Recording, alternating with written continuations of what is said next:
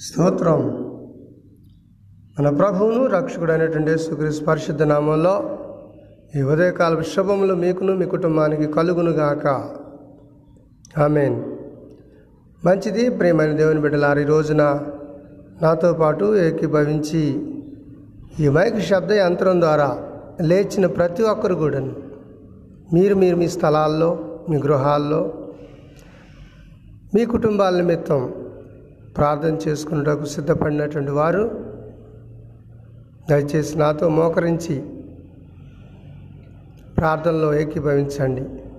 ఈ రోజంతా కూడా దేవుడు చేయబోతున్నటువంటి మేలులను మనం అపేక్షిద్దాం తప్పించబోయే కీడులు స్వస్థపరచబోయేటటువంటి వ్యాధులు అపాయాలు అవమానాలు నిందలు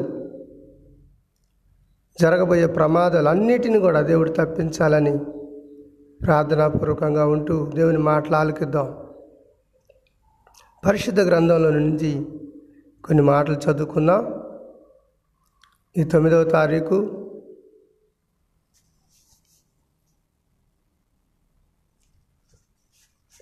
మరి పదవ తారీఖు జనవరి మాసం రెండు వేల ఇరవై ఒకటో సంవత్సరం. ఈ రోజున నిన్ను నన్ను దేవుడు ఆయన కోసం సాక్షిగా బ్రతకమని మరొక రోజును మన జీవితాల్లో ఇచ్చాడు. కనుక ఈ రోజంతా కూడా క్షేమంగా జరగాలని భద్రత మరి తర్వాత ఆయన యొక్క కాపుదల మనందరికీ ఉండాలని ప్రార్థన చేసుకుందాం. పరిశుద్ధ గ్రంథాల నుండి లూకాసు వార్త పదవ అధ్యాయం ఇరవై ఏడు వచనం చదువుకున్నాం లూకాసు వార్త పదవ అధ్యాయం ఇరవై ఏడు వచ్చిన ఇరవై ఏడు ఓకే. అతడు నీ దేవుడైన ప్రభువును నీ పూర్ణ హృదయంతోనూ నీ పూర్ణ మనసుతోనూ నీ పూర్ణ శక్తితోనూ నీ పూర్ణ వివేకంతోనూ ప్రేమింపవలను అనియు. నిన్ను వలె నీ పరుగువాణి ప్రేమింపవలను అనియు. వ్రాయబడి ఉన్నదని చెప్పాను. మంచిది. ఇక్కడ రెండు మాటలు మనం ఈరోజు తెలుసుకుందాం. యేసు ప్రభే స్పష్టంగా మాట్లాడుతున్నటువంటి మాటలు ఇవి. ఒక ఆయన ఆయన దగ్గరకు వచ్చి ఆయన అడుగుతున్నాడు అనమాట ఏమనంటే ధర్మశాస్త్రోపదేశకుడు అంటే ధర్మశాస్త్రాన్ని బాగుగా నేర్చుకుని పారాయణం చేసి దాని సారాన్ని మరి గ్రహించి అనేకులకు బోధించే ఒక బోధకుడు ఈయన.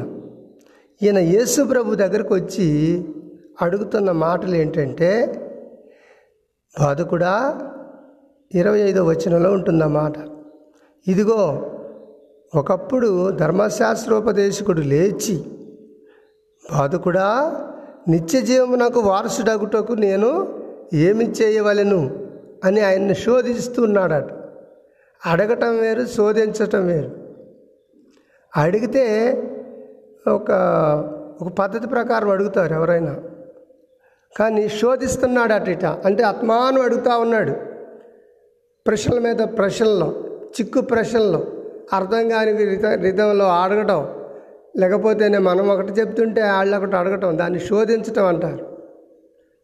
అంటే పదే పదే మనిషిని విసిగించటం. యేసు ప్రభు దగ్గరికి ఒక ధర్మశాస్త్రోపదేశకుడు ఒక పండిట్ అనమాట లాయిన్ పండిట్ అనమాట ఒక మంచి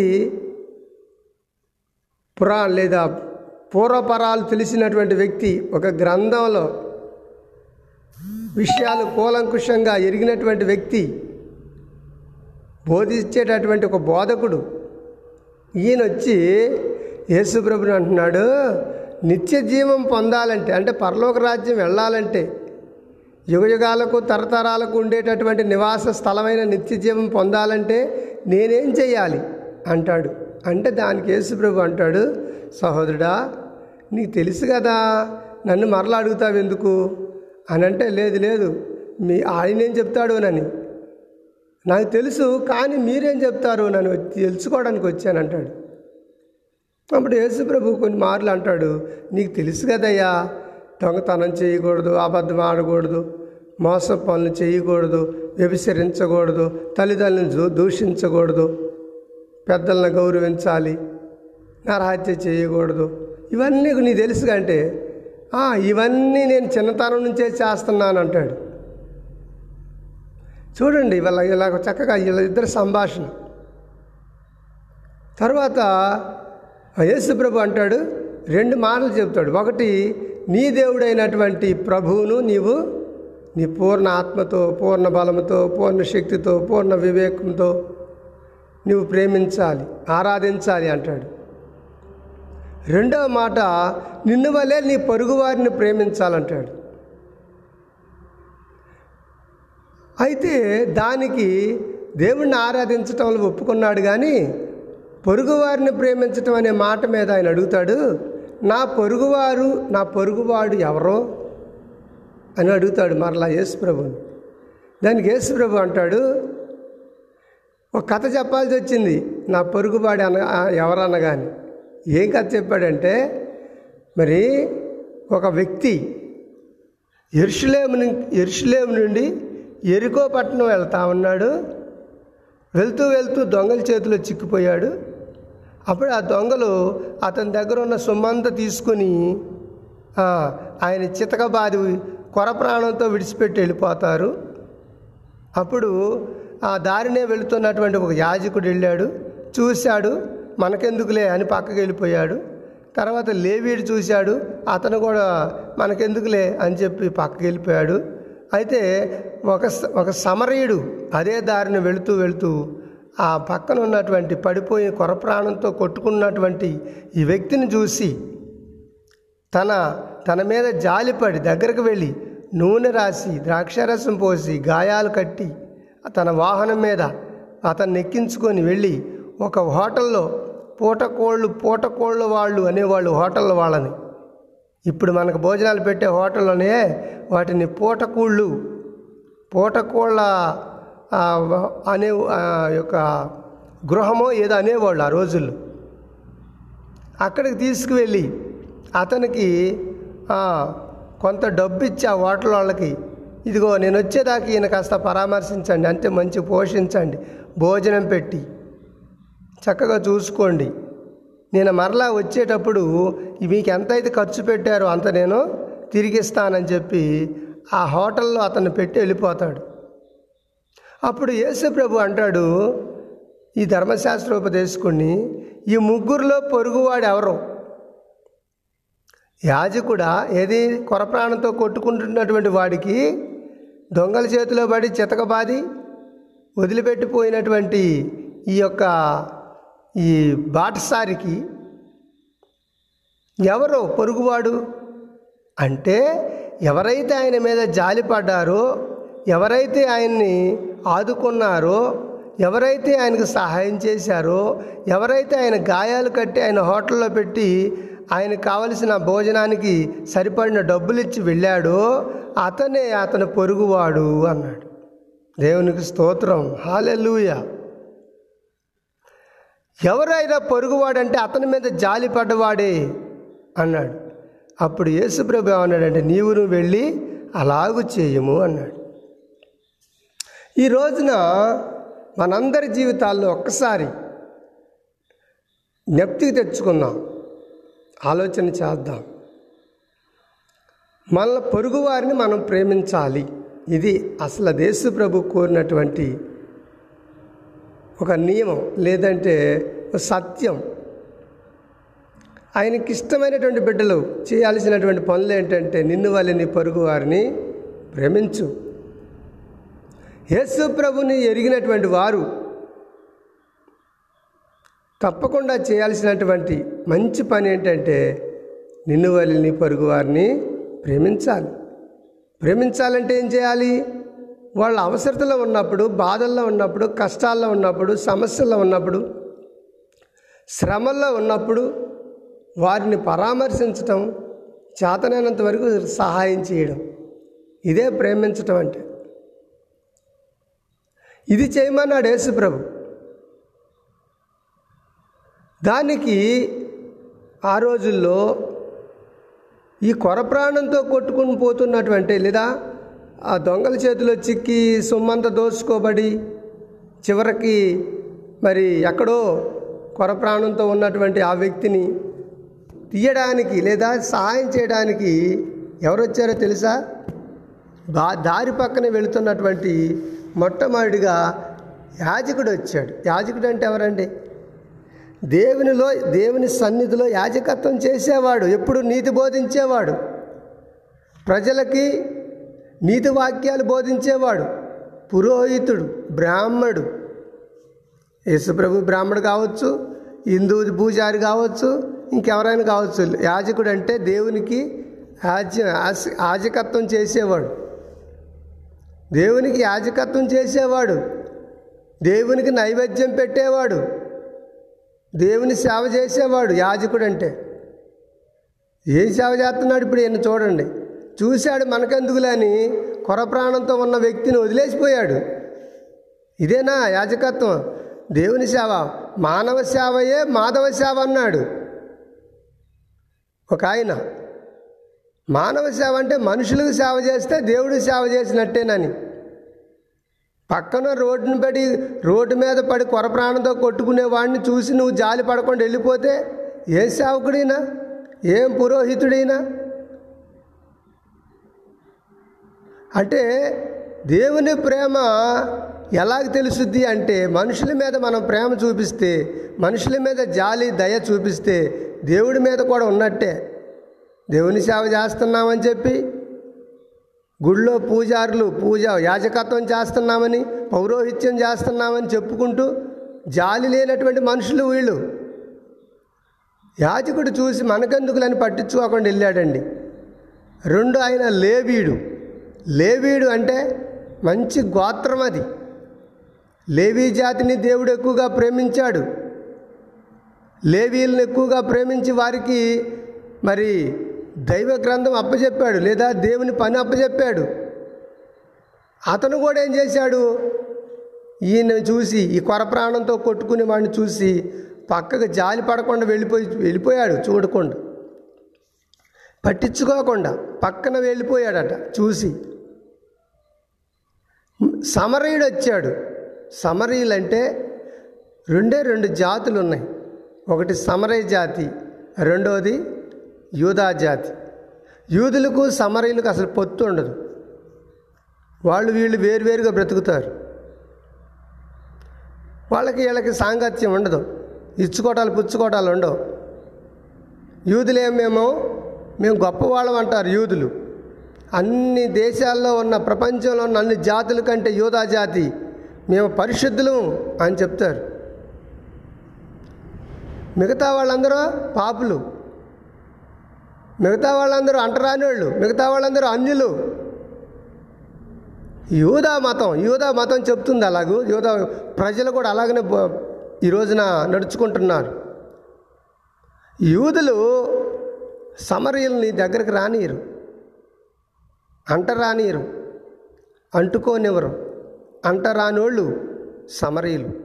ఈ సమరయుడు చూసి వాళ్ళిద్దరు చేసినట్టు చేయలేదండి ఈయన. ఎవరో ఒక యాజకుడు చేసినట్టుగాను ఒక లేవీయుడు చూసి వెళ్ళిపోయినట్టుగాను చేయలేదు. ఈ సమరయుడు అతని మీద జాలిపడ్డాడు. కులము మతము జాతి కాదండి. ఇక్కడ కావాల్సింది మనిషి ఒక మనిషిగా తన యొక్క బాధ్యత ఏంటో గుర్తించాలి. నేను మనిషినే అతను మనిషే అతని మీద జాలి పడాలి బాధల్లో ఉన్నప్పుడు అని చూసినోడే నిజమైన మానవత్వం కలిగిన మనిషి.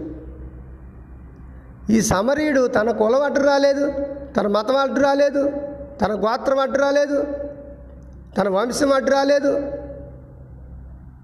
చూశాడు ఆ పడి ఉన్నోడి మీద జాలిపడ్డాడు తీసుకువెళ్ళి తన వాహనం మీద ఎక్కించుకొని పూటకోళ్ళవాడిని ఇంటికి తీసుకెళ్ళి అంటే హోటల్కి తీసుకెళ్ళి భోజనం పెట్టించాడు గాయాలు కడిగాడు కట్టాడు కాళ్ళు పట్టుకుని. ఎక్కడెక్కడ గాయాలని అక్కడ అంతా కూడాను. గాయాలు కడిగి కట్టి అత అంతని నేను ఊరు ప్రయాణమై వెళుతున్నాను మార్గం మధ్యలో నేను కనిపించాడు కాబట్టి తీసుకొచ్చాను.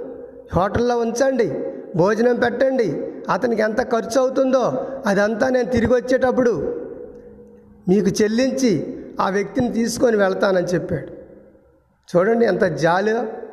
ఇది నిన్ను వలె నీ పొరుగువారిని ప్రేమించటం అంటే ఎవడమైతేనేమి చాలామంది వాళ్ళ బంధువుల్లో ఏదైనా సమస్య వస్తే పరిగెడతారు. పక్కన వాళ్ళకి వస్తే మనోళ్ళు కాదులే అంటుంటారు. మన మనోళ్ళు తెలిసి మనకి మన బంధువులు ఆసుపత్రిలో ఉన్నారంటే పరిగెడతాం. కానీ అదే సమయంలో మన కులం కాదు మన మతం కాదు మన జాతి కాదు మన ఊరు కాదు. వేరే వాడికి అలాంటి స సమస్య వచ్చింది. ఆసుపత్రిలో ఉన్నాడు. లేదా రోడ్డు ప్రమాదం లేదా జరిగింది. ఏదో అస్వస్థ వచ్చింది జబ్బు చేసింది. చూడటానికి వెళ్తామా? ఎందుకు? మనకు వాళ్ళు ఎవరో తెలియదు మన వాళ్ళు కాదు. తెలిసిన తర్వాత కూడా వెళ్ళరు కొంతమంది అయితే. మన వాడు కాదని. మనం మనుషులు కాదు వాళ్ళు. మనకు సంబంధించిన వాళ్ళు కాదు వాళ్ళు. ఇదండి దేవుని ప్రేమ. దేవుడిని దేవుడు పూ దేవుడి మీద భక్తి ఉంది అంటుంటారు. ఇదేనా భక్తి? ఎవరైతేనేమి మనిషి కొంతమంది ఇప్పుడు కూడాను ఈ రోడ్ల మీద. నాకు నేను ఇక్కడికి వచ్చిన కొత్తలో ఈ వెంకటగిరి అడ్డ రోడ్డుకి చర్చికి వచ్చిన కొత్తలో ఈ తండా దగ్గరలో ఒక కంటైనరు అంటే ఒక లారీ లాంటిది. ఒక కంటైనర్ ఒక ఇద్దరు మనుషులు కొట్టేసి వెళ్ళిపోయింది. ఆ రోడ్ల మీద తిరిగే పిచ్చోడినను ఈ అంజనాపురం ఒక అతన్ని. వెళ్ళిపోయింది. ఆ పక్కన నరసరావు భార్య వాళ్ళు చూశారు కానీ వాళ్ళు ఆ లారీ వెళ్ళిపోయింది కొట్టేసి. వీళ్ళని అప్పుడు లేపు అది చేసి ఇచ్చేసి వన్ నాట్ ఎయిట్ని పిలిపించేసి వీళ్ళిద్దరిని ఆసుపత్రికి పంపించడం ఇంత జరిగింది. కానీ వాడు దొరికాడా? దొరకలేడు. తర్వాత మేము ఎన్నో బాధలు పడి పట్టుకున్నాం ఆ లారీ వాడిని. పోలీస్ స్టేషన్కి అప్పగించాం. ఈ కొట్టేసిన మనుషులు ఎవరైతే కింద పడిపోయారో వాళ్ళని పరామర్శించడం కానీ పక్కకు తీయటం కానీ ఇంకేదైనా చేయడానికి ఎవడు రావట్లేదు. ఓ వాళ్ళు ఏ ఊరోళ్ళే మనకెందుకులే? ఏ ఊరోడా? మనిషి కాదు ఆయన. ఆడు చచ్చిపోయినా పర్లేదా? నీకు సంబంధించినోడు కాదు నీకు తెలిసినోడు కాదు. అయినా సరే ఆడు పచ్చిపోయి చచ్చిపోయినా పర్లేదు. ఇదండి మనుషులకు ఉండాల్సిన మానవత్వం. ప్రియా దేవుని బిడ్డ నీవు నేను అలా ఉండకూడదు. నీవు నేను ఎలా ఉండాలంటే మనం అందరం కూడాను సమస్య వచ్చినప్పుడు బాధ వచ్చినప్పుడు కష్టం వచ్చినప్పుడు లేదా కొర ప్రాణంతో కొట్టుమిట్ట ఆడుతున్నప్పుడు ఆసుపత్రికి వెళ్ళటానికి సహాయం లేనప్పుడు ఎవరు తీసుకెళ్ళే వాళ్ళు లేనప్పుడు మన మార్గం మధ్యలో ఉన్నప్పుడు మనం సహాయం చేసే మనసు మనకు రావాలి. కొంతమంది చూడండి రోడ్లు దాటడానికి కష్టం అవుతూ ఉంటుంది ముసలోళ్ళు. లేదంటే కళ్ళు లేనోళ్ళు కుంటి వాళ్ళు వాళ్ళని చూసి మనకెందుకు లేవని వెళ్ళిపోతుంటాం చాలాసార్లు. మన ప్రయాణం బిజీ మనకు. కానీ అక్కడ ఆగిపోయి వాళ్ళని చేత పట్టుకొని తీసుకొచ్చి రోడ్డు దాటించాలి. మానవత్వం. చేతనైనంత వరకు సహాయం చేయటం మానవత్వం. బా అంటారు కష్టంలో పడిపోబోతున్నాడు ఒక మనిషి లేదంటే ఒక మోసంలో పడిపోబోతున్నాడు ఒక అన్యాయంలో పడిపోబోతున్నాడు. తెలిసి సహాయం చేయకపోవడం మానవత్వం కాదండి. మొదటిగా మనం దేవుణ్ణి ప్రేమించాలి దేవుణ్ణి ఆరాధించాలి దేవుణ్ణి సేవించాలి. అలాగననే మనకు చేతనైనంత వరకు మనలాగనే ఎదుటి వాళ్ళు కూడా బ్రతకాలని మంచి మనసు కలిగి ఉండటమే నిన్ను వలె నీ పొరుగు వారిని ప్రేమించటం. దేవునికి మహిమ కలుగునుగాక ప్రియా దేవుని బిడ్డ ఈరోజున దేవుడు నీకు నాకు ఇచ్చినటువంటి చక్కటి సందేశం ఏంటంటే నిన్ను వలె నీ వారిని ప్రేమించాలి. వాళ్ళు ఏ మతం కానీ ఏ కులం కానీ ఏ వర్గం కానీ ఎవళ్ళైనా సరే మనం మనల్ని అందరిలాగా నీవు నేను నేనున్నట్టుగా ఎదుటోళ్ళు కూడా ఉండాలని కోరుకోవాలి. నాలాగనే ఎదుటి వాళ్ళు కూడా సుఖంగా బ్రతకాలి. నాకులాగానే ఎదుటి వాళ్ళకి మేలు కలగాలి. నాలాగానే ఎదుటి వాళ్ళకు కూడాను మరి దేవుడు కార్యాలు జరిగించాలి. వాళ్ళు కూడా ఉన్నతంగా ఉండాలి అని కోరుకోవడం మానవత్వం. అంతే తప్ప నేను వాళ్ళు ఎదుటి వాళ్ళు ఎలా అయిపోతే నాకేంటి? వాళ్ళు ఏమైతే నాకేంటి? వాళ్ళ పొలం పండితే నాకేంటి? పండకపోతే నాకెందుకు? వాళ్ళ వ్యాపారం ఎలా ఉంటే నాకెందుకు? వాళ్ళ చదువులు ఎలా నాశనం అయితే నాకెందుకు? వాళ్ళకు ఉద్యోగాలు వస్తే నాకెందుకు? రాకపోతే నాకెందుకు? నాకు వస్తే చాలు నాకుంటే చాలు. ఇది మానవత్వం కాదండి. ఇది దేవుడికి ఇష్టమైన జీవితం కాదండి. నా వలే ఎదుటి వాళ్ళు కూడా హాయిగా సంతోషంగా ఆనందంగా జీవితాలు ఉండాలని ఎదుటి వాళ్ళ జీవితాలు కూడా నా వలే ఉండాలని మంచిగా మంచి మనసుతో కోరుకోవటమే నిన్ను వలె నీ పొరుగు వారిని ప్రేమించటం. దేవుని నామానికి మహిమ ఘనత ప్రభావంలో కలుగునుగాక. ప్రియా దేవుని బిడ్డ యేసు ప్రభు చాలామంది అనుకుంటుంటారు ఏసయ్య దగ్గరకు వస్తేనే ఆశీర్వదిస్తాడు. యేసు ప్రభు బిడ్డలనే వాళ్ళనే ఆశీర్వదిస్తాడు అనుకుంటారు. చాలా తప్పది. పొరపాటు అది. నేను అలా బోధించట్లేదు బైబిల్ అలా చెప్పట్లేదు. ఎవరివైనా సరే ఏ జాతి అయినా ఏ మతమైనా ఏ కులమైనా ఏ దేశమైనా ఏ రాష్ట్రమైనా ఏ కేంద్ర పాలిత ప్రాంతమైనా ప్రపంచంలో ఏ ఖండమైనా మనిషి మనిషిగా స- సాటి మనిషికి సహాయం చేయడం మానవత్వం అనిపించుకుంటుంది. అటువంటి మానవత్వం ఉన్న మనిషిని దేవుడు ఎప్పుడూ దీవిస్తూనే ఉంటాడు. అంతేగాని యేసుప్రభు నమ్ముకున్నంత మాత్రంలో చాలామంది అంటారు యేసుప్రభు దగ్గరకు వస్తేనే ఆయన నమ్ముకుంటేనే బాప్తీసం తీసుకుంటేనే ఆశీర్వదిస్తాడా ఆశీర్వదిస్తాడటగా దేవుడు అంటారు. పొరపాటు అండి మనిషి మనిషిగా సాటి మనిషికి సహాయం చేసే బుద్ధి నీకుంటే ఎదుటి వాళ్ళకి కష్టకాలాల్లో సహాయం చేసే మనసు నీకుంటే ఎదుటి మనిషి బాధల్లో ఉన్నప్పుడు సహాయం చేయాలనేటువంటి మనసు నీకుంటే చేతగాని స్థితిలో ఉన్నటువంటి వాళ్ళకి సహాయం చేసే మనసు నీకుంటే దేవుడు అన్యాయస్తుడు కాదండి. తప్పకుండా సహాయం చేస్తాడు. ఆ మెయిన్ అటువంటి వాళ్ళకి దేవుడు ఎప్పుడు సహాయం చేస్తూనే ఉంటాడు. చాలామంది చూడండి అయ్యగారు నాకు దేవుడు ఇలాంటివన్నీ ఏం తెలియదు కానీ మంచి కార్యాలు చేయటం అంటే నాకు ఇష్టం అండి పేదలను కనికరించడం అంటే నాకు ఇష్టం అండి ఎవరైనా సహాయం కావాలని కోరి అడిగితే నేను సహాయం చేసే మరి అలవాటు నాకు ఉందండి. అది మంచి మనసు అది చాలు దేవుడికి. దేవుడి దగ్గరికి వెళ్ళవసరంలే గుళ్ళ దగ్గరికి వెళ్ళవసరం లేదు ప్రార్థనలకు వెళ్ళినా వెళ్ళకపోయినా ఎదుటి వాళ్ళ కీడు చేయకుండా చేతనైనంత వరకు మేలు చేయటమే నిజమైన భక్తి. చాలామంది అనుకుంటారు అత్తమానం ప- ప్రార్థనలకు వెళ్తారు అత్తమానం గుళ్ళకి వెళ్తారు అస్తమానం వాళ్ళు చేతనైనంత వరకు అన్ని రకాలైనటువంటి పూజలు చేస్తారు కానీ నీతి తక్కువ పనులు చేస్తుంటారు. ఎదుటి వాళ్ళ స్వార్థంతో ఆశించడం ఎదుటి వాళ్ళని దోసుకోవడం ఎదుటి వాళ్ళకి అన్యాయం చేయడం ఎదుటి వాళ్ళని కను మరి కనుగప్పి వాళ్ళ కనుగప్పి మోసం చేయడం. ఏంటి భక్తి ఇది? దేవుడు ఇష్టపడుతున్నాడు ఎలాంటి భక్తిని? ఇటువంటి వాళ్ళని దేవుడు క్షమిస్తాడా? మీరు అనుకుంటున్నారా? ఇది కాదండి నిజమైన భక్తి. నిజమైన భక్తి చేసేవాళ్ళు ఏ గుళ్ళకి వెళ్ళకపోయినా పర్లేదు ఏ యొక్క పుణ్యక్షేత్రాలకు వెళ్ళకపోయినా పర్లేదు ఏ చర్చిలకు వెళ్ళకపోయినా పర్లేదు ఏ ఏ మసీదులకు వెళ్ళకపోయినా దర్గాలకు వెళ్ళకపోయినా పర్లేదు. ఎదుటి వాళ్ళకి చేతనంతే మేలు చేసే అంతవరకు మన జీవితాలు ఉంచుకోవాలి. మేలు చేయడమే కీడు తలపెట్టకూడదు. అస్తమానం ఎత్తి వాళ్ళకి అన్యాయం చేస్తూ మోసాలు చేస్తూ దర్గాలకు వెళ్తూ మళ్ళీ లేకపోతేనేమో గుళ్ళు గోపురాలకు వెళ్తూ చర్చిలకు వెళ్తూ చేసే భక్తి అది భక్తేనండి.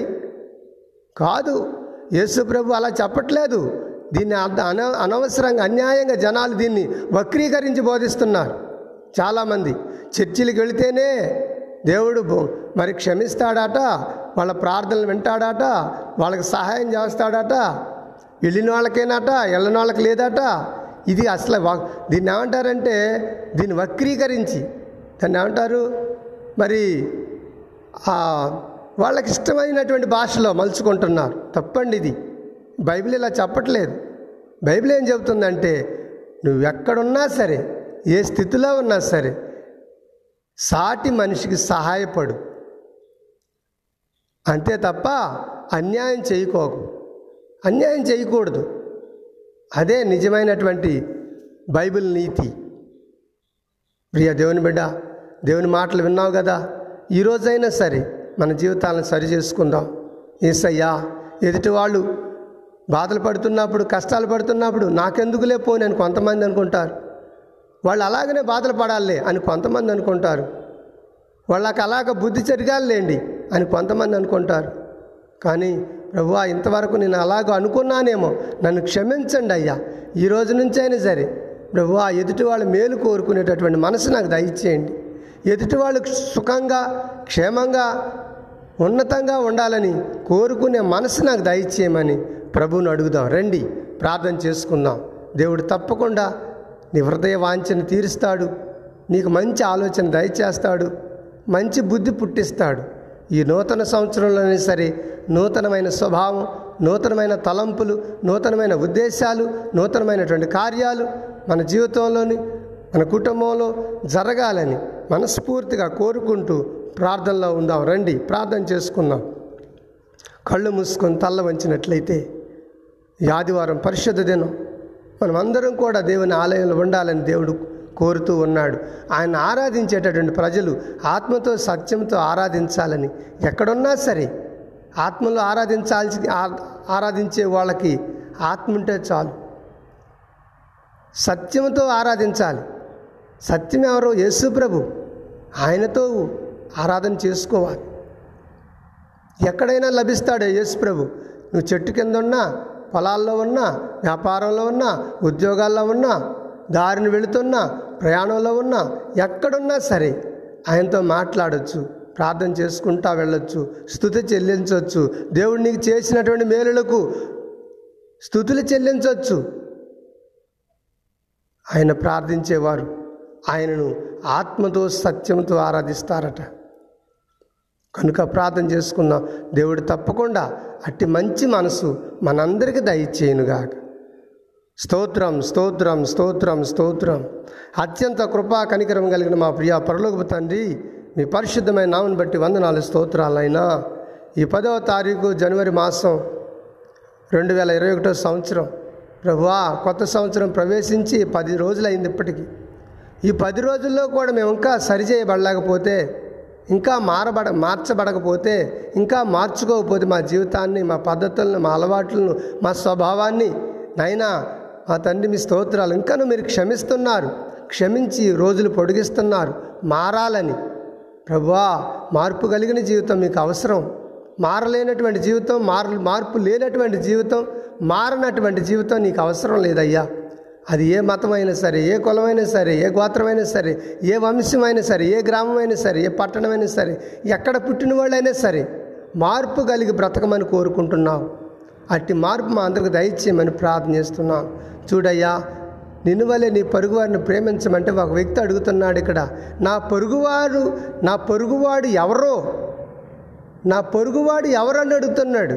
బాధల్లో ఉన్న వాళ్ళ మీద జాలి పడటమే కష్టాల్లో ఉన్న వాళ్ళ మీద జాలి పడటమే నష్టాలు పాలైపోతున్నటువంటి వాళ్ళ మీద జాలి పడటమే పొరుగువారిని ప్రేమించటం అంటే. దేవా మీకు స్తోత్రాలయ్యా. ఈరోజు అంతటి కొరకు మిమ్మల్ని స్థుతిస్తున్నాం నాయన. ఆయా ప్రాంతాల నుంచి దూర ప్రాంతం నుంచి నాయన ప్రజలు ఈ రోజున మందిరానికి వస్తూ ఉన్నారు. వారందరిని బట్టి వందనాలు. కొంతమంది వారి ఇళ్ళలో మరి సొమ్ములు పోయినాయి అని లేదంటే వస్తువులు పోయినాయి అని ఇంకా మరి గొలుసులు పోయినాయి అని చెప్తున్నారు డబ్బులు పోయినాయి అని చెప్తున్నారు. వాటి కోసం ప్రార్థన చేస్తూ ఉన్నాం. కొంతమంది సంతానం లేదయ్యా. మీ దగ్గరకు వస్తే ప్రార్థన చేయించుకుంటే కార్యాలు కలుగు జరుగుతున్నాయి అని చాలామంది చెప్పారయ్యా విన్నాను. ఈరోజు నేను నా భార్య వస్తున్నాం కొంతమంది. అయ్యా ఉద్యోగం రావట్లేదు ఎన్నిసార్లు ప్రయత్నించినా ఉద్యోగం కోసం ప్రార్థన చేయించుకోవడానికి వస్తున్నానయ్యా అని కొంతమంది. అయ్యా ఇల్లు కట్టుకోవడానికి చేతనవ్వట్లేదు పాత ఇంట్లోనే ఉంటున్నాం. అది ఎప్పుడు కూలిపోతుందో తెలియట్లేదు. ఒక మంచి ఇల్లు కట్టుకోవడానికి ప్రార్థన చేయించుకోవడానికి వస్తున్నాం అయ్యాను కొంతమంది. ఇలా ఎంతోమంది ఈ రోజున ప్రభు ఆమె స్తోత్రాలు నీ సన్నిధికి వస్తూ ఉన్నారు. వారందరి కోసం ప్రార్థన చేస్తున్నాం. మా ప్రియ ప్రభు ఆ చుట్టుపక్కల ఉన్నటువంటి మా యొక్క ఆయా పల్లె ప్రాంతాల కోసం ప్రార్థన చేస్తున్నాం. అయినా మా గాంధీనగర్ తండాలో ఉన్నటువంటి నాయన ప్రతి కుటుంబం కోసం ప్రతి వ్యక్తి కోసం ప్రార్థన చేస్తున్నాం. వారు కలిగిన సమస్తం కోసం నాయన వారికి ఉన్నటువంటి పంట పొలాలు కానీ పశువులు కానీ నాయన పిల్లల చదువుల కోసం కానీ నాయన ఉద్యోగాల కోసం కానీ పెళ్ళిళ్ళ కోసం కానీ ప్రభువా మీ స్తోత్రాలు వ్యాపారం చేస్తున్నారు. చిన్న చిన్న వ్యాపారాలు వారి కోసం వ్యవసాయం చేసుకునే వారి కోసం కూలి పనులు చేసుకునే వారి కోసం చిన్న చిన్న వ్యాపారాలు నాయన చిన్న చిన్న చే నాయన చేతి వృత్తులు చేసుకునే వారి కోసం నాయన ప్రైవేటు వాహనాలు నడుపుకొని జీవించే వారి కోసం నాయన అందరి కోసం మేము ప్రార్థన చేస్తున్నాం. కృపగల తండ్రి మీ స్తోత్రాలు. అయ్యా అంత మాత్రమే కాకుండా నాయన ఇక్కడ అన్నారగూడెంలో మా ప్రభు అమ్మాయి నాగమణికి మెంటలు వచ్చినాయని. అయ్యా పిల్లని కన్న తర్వాత ఎంతో బాధపడుతూ ఉన్నారు. వాళ్ళు కాపలా కాయలేకపోతున్నారు. ఇల్లు పెట్టి పారిపోతూ ఉంది. సంటి పిల్లని కూడా చూడకుండా పక్కన పడేసిపోతూ ఉంది. ఆ అమ్మాయి కోసం మేము ప్రార్థన చేస్తున్నాం. బాగు చేయండి అయ్యా. స్వతతనివ్వండి అయ్యా. స్వతతనివ్వండి అయ్యా. నైనా థైరాయిడ్ ఉందని చంద్రకాళ డాక్టర్ అమ్మ అంది. పిల్లలు కలగరని. ప్రభు ఆ ప్రార్థన చేశాం. స్వామి నిజంగా నీవు గొప్ప దేవుడు అని మనుషులకి వైద్యులకి మించినటువంటి నైనా మంచి దేవుడు అని ఈరోజు నిరూపించుకుని ఆ అమ్మాయికి పిల్లనిచ్చావు ఒక అమ్మాయి ఇప్పుడు తండ్రి మీ స్తోత్రాలు. అయ్యా ఆ బిడ్డను మీరు బాగు చేయండి. అయ్యా స్వచ్ఛతను అనుగ్రహించమని మనం చేస్తూ ఉన్నాం. అంత మాత్రమే కాదు మా ప్రభువ ఈ ప్రాంతంలో నాయన ఎంతోమంది నైనా ఆ యొక్క మా ప్రభు వెంకటగిరిలో బీసీ కాలనీలో ఉన్నటువంటి గోపి మౌనిక వారిద్దరు కూడా సంతానం అందట్లేదు. నాయన అదే డాక్టర్ అమ్మ చెప్పింది నీకు బబుల్స్ ఉన్నాయి నీకు సంతానం కలగదు ఇప్పుడు. అని చెప్పి తండ్రి మీ స్తోత్రాలు ప్రార్థన చేసాం ఇక్కడికి వచ్చారు భార్యాభర్తలు నాయన ప్రార్థన చేశాం నాయన కవల పిల్లలు చూపిస్తున్నారని చెప్పాము. అలాగనే కవల పిల్లలు పుట్టారు. ఏసయ్యా మీ స్తోత్రాలు ఎంత మంచి దేవుడు అయ్యా. అలాగనే నారాయణపురం శ్రీనివాసరెడ్డి తండ్రి మీ స్తోత్రాలు తను కూడా ఎన్నో లక్షల రూపాయలు ఖర్చు పెట్టాను పాస్టర్ గారు. సంతానం లేదయ్యా. ప్రార్థన చేయండి అని అంటే ప్రార్థన చేశాం. రెడ్డి నీకు సంతానం కలిగితే నువ్వు తప్పకుండా ఆలయానికి వచ్చి సాక్ష్యం చెప్తావా అంటే చెప్తానన్నాడు. ప్రభు మీ స్తోత్రాలు ప్రార్థన చేశాం. రెడ్డి నీకు ఇద్దరు పిల్లల్ని చూపిస్తున్నాడయ్యా. కవల పిల్లలు పడతారని అంటే ఆయన ఆశ్చర్యపోయాడు. అయ్యా నిజంగా ఏనాడు కూడా నేను ఎక్కడికి వెళ్ళినా కూడా నాకు పిల్లలు ఉన్నారు సంతానం ఉందని ఏ ఒక్కళ్ళు చెప్పలేదు. నిజంగా ఆ ప్రభు బయలుపరిచాడయ్యా వందనాలు అని చెప్పి అన్నాడు. ఇప్పుడు కవల పిల్లలు పుట్టారు ఆయన కూడాను. దేవా మీ స్తోత్రం. ఇలాంటి ఎన్నెన్నో గొప్ప గొప్ప సంగతులు నాయన జరుగుతూ ఉన్నాయి. ఏసయ్యా పనికి మాలిన వాడిని నేను. నాయన నీ పాదధూళి కంటే కూడా అసమానుణ్ణి.